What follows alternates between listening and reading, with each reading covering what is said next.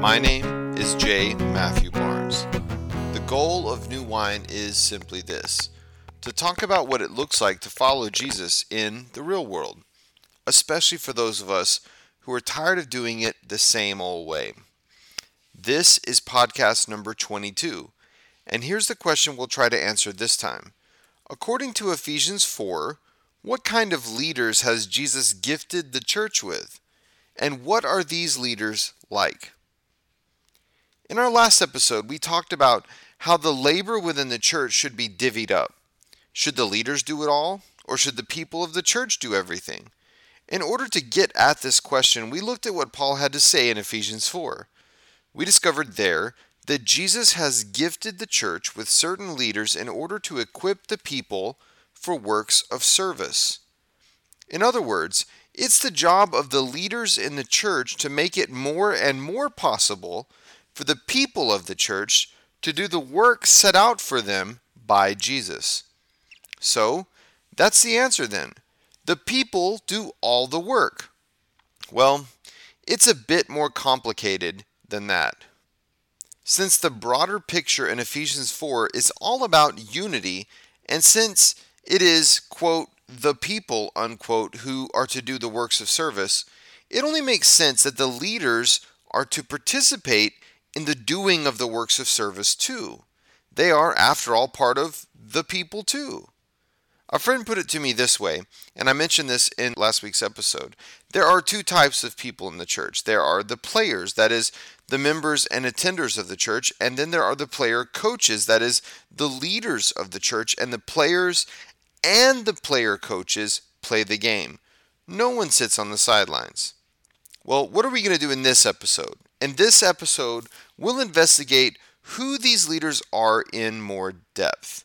To get started, let's see what Paul has to say about them from Ephesians 4, verses 11 and 12.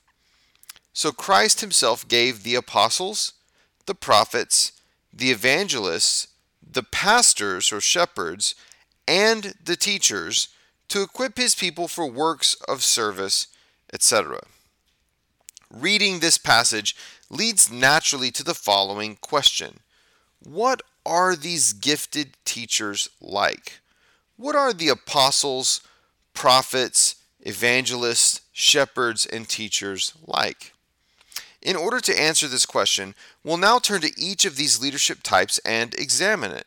Once we are done with that, it might be good to evaluate where the North American church is with regard to these leadership types, and then we'll have a few concluding thoughts about cultivating a more complete leadership team idea within our congregations.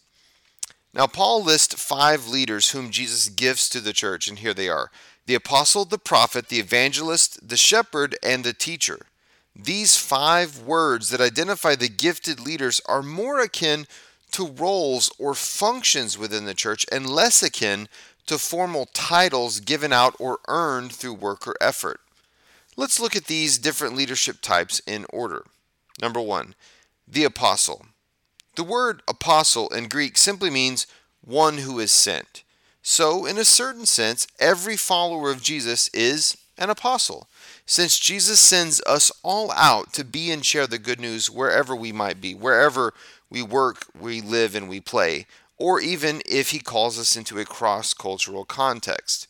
However, in the earliest church, beginning in the first century, as seen in the writings of Matthew, Mark, Luke, Paul, and others, the word apostle begins to take on a new and more narrow meaning.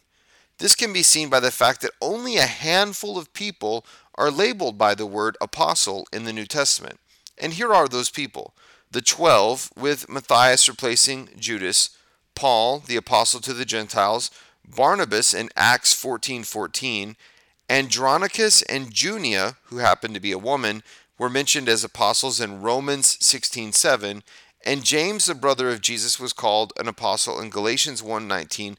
And get this, even Jesus himself was called an apostle in Hebrews 3:1, which makes sense because Jesus was sent by God after all.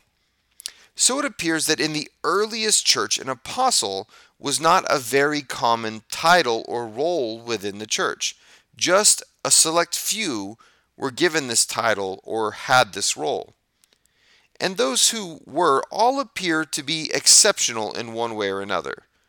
But something they all have in common is that they are all sent.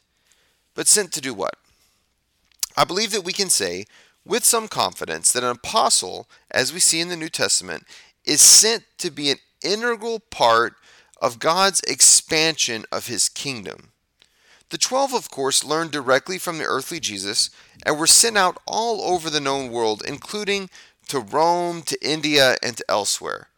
Paul and Barnabas were sent all over Asia Minor, and then they were sent out separately from one another. Paul eventually to Rome, and Barnabas to Cyprus. We don't have much information about Andronicus and Junia, other than that they were named together, thus, it's possible that they were married, and that they were connected to Paul, and that their work at expanding the kingdom landed them in jail. James, the brother of Jesus, was sent to be the leader of the church in Jerusalem after Peter left. And, of course, Jesus was sent by God to reconcile all things back to God through the life of Jesus, the death of Jesus, and his resurrection as well.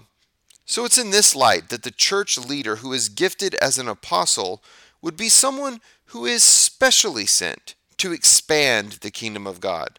This gifting tends to cause these leaders to engage in entrepreneurial activities within the church, beginning and enlivening movements for the sake of the gospel of Jesus. They're often viewed as catalytic leaders, that is, people who kickstart new things within the churches over which they have influence. Most of the time, this sort of leader has the big picture in mind, thinking 10 steps ahead of wherever the church is at a given moment. But their future thinking is almost exclusively reserved for helping protect and propagate the missional purpose of the church. That is, the apostle always fights to keep the church on mission with Jesus to seek, save, and serve the lost. Biblical examples would chiefly include Peter and Paul. Examples of apostles outside of the Bible could be John Wesley, who founded the Methodism movement, or Aimee Semple McPherson, who helped kickstart the modern Pentecostal movement. Here's the second leadership style the prophet. Unfortunately, our understanding of the word prophet has been greatly hampered by visions of men and women who can predict the future through a variety of methods, such as casting lots, looking into crystal balls, consulting the divine muses, etc., etc. In the Bible, however, the understanding of the prophet was pretty clear. This was a person who served as God's mouthpiece. What they heard God say, they said. So from time to time, God would reveal something about the future to them, so they'd say that. But more often than not, they spoke about the present or even about the past. Here are some very prominent examples. The prophet Nathan scolds King David for his actions that led to committing adultery with Bathsheba and having her husband Uriah killed in combat. The prophet Amos called out the people of God for abusing the poor, the widows, the orphans, and the immigrants. And the prophet Isaiah, among many other things, informed the people of God that their worship was empty without accompanying acts of compassion and love as required by the law. And the list could go on and on and on of prophets talking about the present and or the past.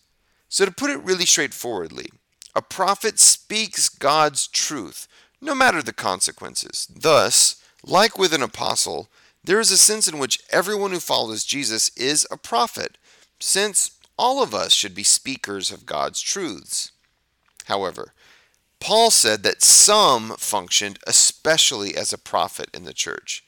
And one way that this happens is that the gifted leader tends to spend his or her time questioning the status quo within the church. Why? Because he or she sees how the reality of a given congregation isn't lining up with the truths that God has revealed primarily through the scriptures. The second part of the prophetic gift is the call to reform. Now, what good would it be for God to gift people to call out what's wrong with the status quo unless He also gave them a vision for the way that things should be? And the reforms that the prophet calls the people of God to are very often tangible things in nature. Things like loving our neighbors, being involved in issues of justice, peacemaking, etc., etc. So, prophet's main concern is typically about right behavior, though, of course, correct doctrine and worship are certainly things that they find important too. Now, there are two basic types of prophets, at least in my estimation there is the preacher and the voice crying in the wilderness. The preacher type of prophet steps into the pulpit each week, or at least when he's, he or she is given a chance, and engages in godly meddling, calling people to the hard truths of God's Word. Now, the second type is more of an outsider. He or she is probably viewed by many within the church as crazy or a bit extreme. However, this type of prophet has the ability to speak truths more freely since he or she exists outside of the system. Now, there are numerous biblical examples of a prophet, including Amos, Isaiah, Jeremiah, perhaps even James, the brother of Jesus. In my estimation, the best example of a prophet outside of the Bible has to be Martin Luther King Jr., who called on those who follow Jesus to fight for the rights of people of color and to advocate for peace, both interpersonally and as a nation, internally with regard to the rights of minorities, and externally in matters of war. Here comes the third leadership type in Ephesians 4, and that one is evangelist. If our understanding of a prophet has been hurt as of late, then our idea of an evangelist has been obliterated. I would guess that most of us picture one of two things when we hear the word evangelist. We either see a televangelist begging us for money, or we see a traveling salesman type of itinerant preacher wearing a cheap suit and having a fast tongue. These pictures don't necessarily line up with what Paul was getting at in Ephesians 4. There, Paul uses a word which literally means one who shares the good news. So, like with an apostle and the prophet, everyone should be an evangelist. The Great Commission in Matthew 28 to make disciples of all peoples wasn't reserved just for a few leaders who are gifted as evangelists. But the fact that Paul listed evangelists among the leaders in Ephesians 4 demonstrates to me that there are some who are gifted in this certain way that makes them most useful for the equipping of the church to do works of service. Who are these gifted leaders? What are they like? Well, these types of leaders that we call evangelists, they crave human connection. They easily make relationships with other people, and they deeply desire those with whom they come into contact to come to experience the good news of Jesus. And these evangelists are not just speakers of the good news, but they're doers of it too, living out the good news of Jesus in their lives as well as simply speaking about it. Now, another important quality of an evangelist is the ability to persuade others through their speech. This doesn't mean trying to convince someone of the truthfulness of the gospel necessarily, or literally trying to scare the hell out of someone. Instead, what I mean is that an evangelist has the uncanny ability to convince people to give Jesus a try by having a relationship first with them. Then, through continued persuasion and relationship, this person, this evangelist, will demonstrate the love of Jesus in such a way so as to make it very attractive. And when given the opportunity, then speak about Jesus in a way that leads someone to believe and to repent. Now, Paul may be the best example in the Bible of an evangelist, though the Apostle Thomas is too. Think about it. According to church tradition, Thomas shared the good news of Jesus in India, leading many to Christ, so much so that many centuries later, there are still spiritual descendants of Thomas worshiping Jesus in India today. Now, a good example outside of the Bible would be Billy Graham though, of course, many others would fit this bill as well. What's the fourth leadership type mentioned in Ephesians 4? It's the word shepherd. When we think of leaders in the church, we may most often think of a shepherd here in North America. This is a person who provides care for members of the church, offering advice and counseling, being a listening ear and a shoulder to cry on. This is the person who encourages and exhorts his or her sheep to grow and who protects them from outside attacks. And shepherds don't just care about their flocks as a whole, they care about each member of the flock as well, investing much time and effort into helping people feel connected to the love of God and to the life of the church. And the sheep don't always have to come to the shepherd, since the shepherd, since he or she will be in tune with them enough to see and respond to their needs. A shepherd has a high amount of emotional intelligence that allows him or her the ability to be humble and vulnerable while also showing great amounts of empathy toward the feelings of others. The shepherd's primary goal is to see that a local expression of the body of Christ, that is the church, is safe and fulfilling, often going to great personal lengths in order for this to happen. Now, I think a great biblical example of a shepherd would be John. We can see this in his writings, both in his gospel and his letters, that he has this great love for the community which he was part of in the city of Ephesus. At the same time, however, John seeks to protect the community with dire warnings against those who might sneak in from the outside. Modern examples would include most pastors of most churches, men and women who spend their lives, who pour their lives out in loyalty to the flock that God has given them to oversee. The fifth leadership type in Ephesians 4 is teacher. Of all the gifted leaders of Ephesians 4, the teacher probably needs the least explanation. This is simply a person who takes the teaching them all I have commanded you portion of the Great Commission in Matthew 28 very seriously. They believe it is their calling in life to pore over the scriptures in an effort to learn them so that they can communicate them effectively to others within the church. Often in North American churches, the person who preaches each week is a teacher, expounding on God's Word in order to help people understand it and to apply it to their lives. However, there are many other places within the church that teachers can and do operate. Many teach in other settings, such as kids programming, Sunday school classes, small groups, etc., etc. Still, others are engaged in teaching in more formal settings, such as in Christian grade schools and high schools, Christian colleges and universities, seminaries, and grad schools. Still, other teacher type leaders may write curriculum for kids, teens, adults, and others to use in the furthering of their discipleship. Friends, teachers are an essential part for the development of the kingdom of God. Otherwise, it will be hard for it to grow and expand. And, and this is true because the teachers help maintain doctrinal unity and they help train the new and the long term followers of Jesus in the ways of Jesus himself. In the Bible, there's a man named Apollos who lived in Corinth who was famous for his teaching ability, and in more modern times, people like J. Vernon McGee, Beth Moore, and John MacArthur would probably be considered extraordinary teachers for the church today. Now, I want to offer a few words of evaluation when it comes to the church in North America and the fivefold leadership gifting that Paul lays out in Ephesians 4.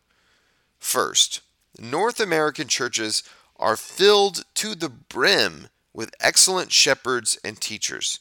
We really, really, really value our internal community and the knowledge that can be gained through the study and application of the scriptures.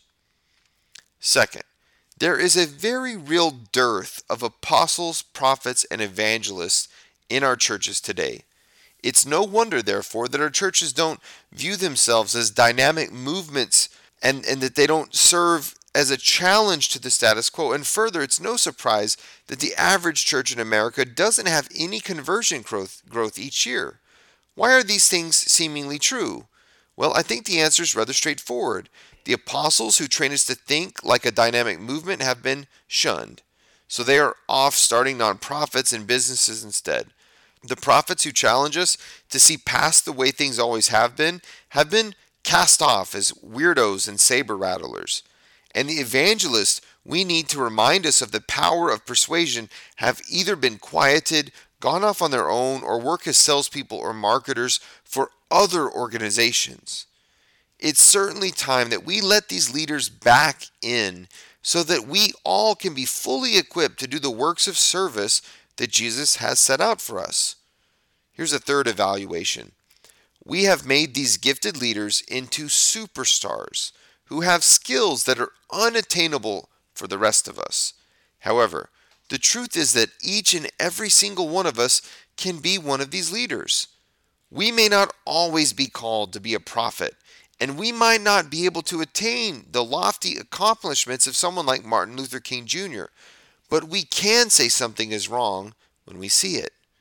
And we may not be able to build worldwide movements of God that last for more than a hundred years, but we can allow God to use us to create a movement of Jesus followers in our families, at our jobs, etc. I hope you get the picture. It's not just the famous people who are or who can be the, the leaders listed in Ephesians 4. Don't let the fact that Billy Graham is an example of an evangelist prevent you from sharing and being the good news to someone where you work, live, and play. Now, lastly, I want to talk briefly about how we can better cultivate this fivefold approach to church leadership, especially since what we seem to have cultivated is just two fifths of it, just the shepherds and the teachers. So, what can we do? Well, we can make space for people who stretch us. It's no surprise that the apostles, prophets, and evangelists are the first to be tossed aside. They are often viewed as too radical and put too much spotlight on the church. Instead of doing this, why don't we make space for them to begin to learn from them? The church in North America is already experiencing diminishing returns. What do we have to lose? Here's another thing our formal education system needs to better accommodate and train all different sorts of leader types. As it is now, we have class after class after class in seminary about preaching, teaching, pastoral care, pastoral counseling, etc., etc. Almost nothing is ever said about sharing the gospel in a personal way. Almost nothing is taught about how to change our cities by the power of the gospel, and almost nothing at all is said about how to build relationships while being persuasive for the good news of Jesus. And one more thing we as church members could demand that the people we hire to serve as ministers within our congregation represent all of the leadership that Jesus has prepared for us, and not just two fifths of it. Well, that's it. Thank you so much for exploring the topic of Ephesians 4 and leaders with me. I hope you enjoyed it. And if you did, then please subscribe to this podcast on iTunes or Stitcher. And also check out my website, jmatthewbarnes.com. That's J A Y Matthewbarnes.com.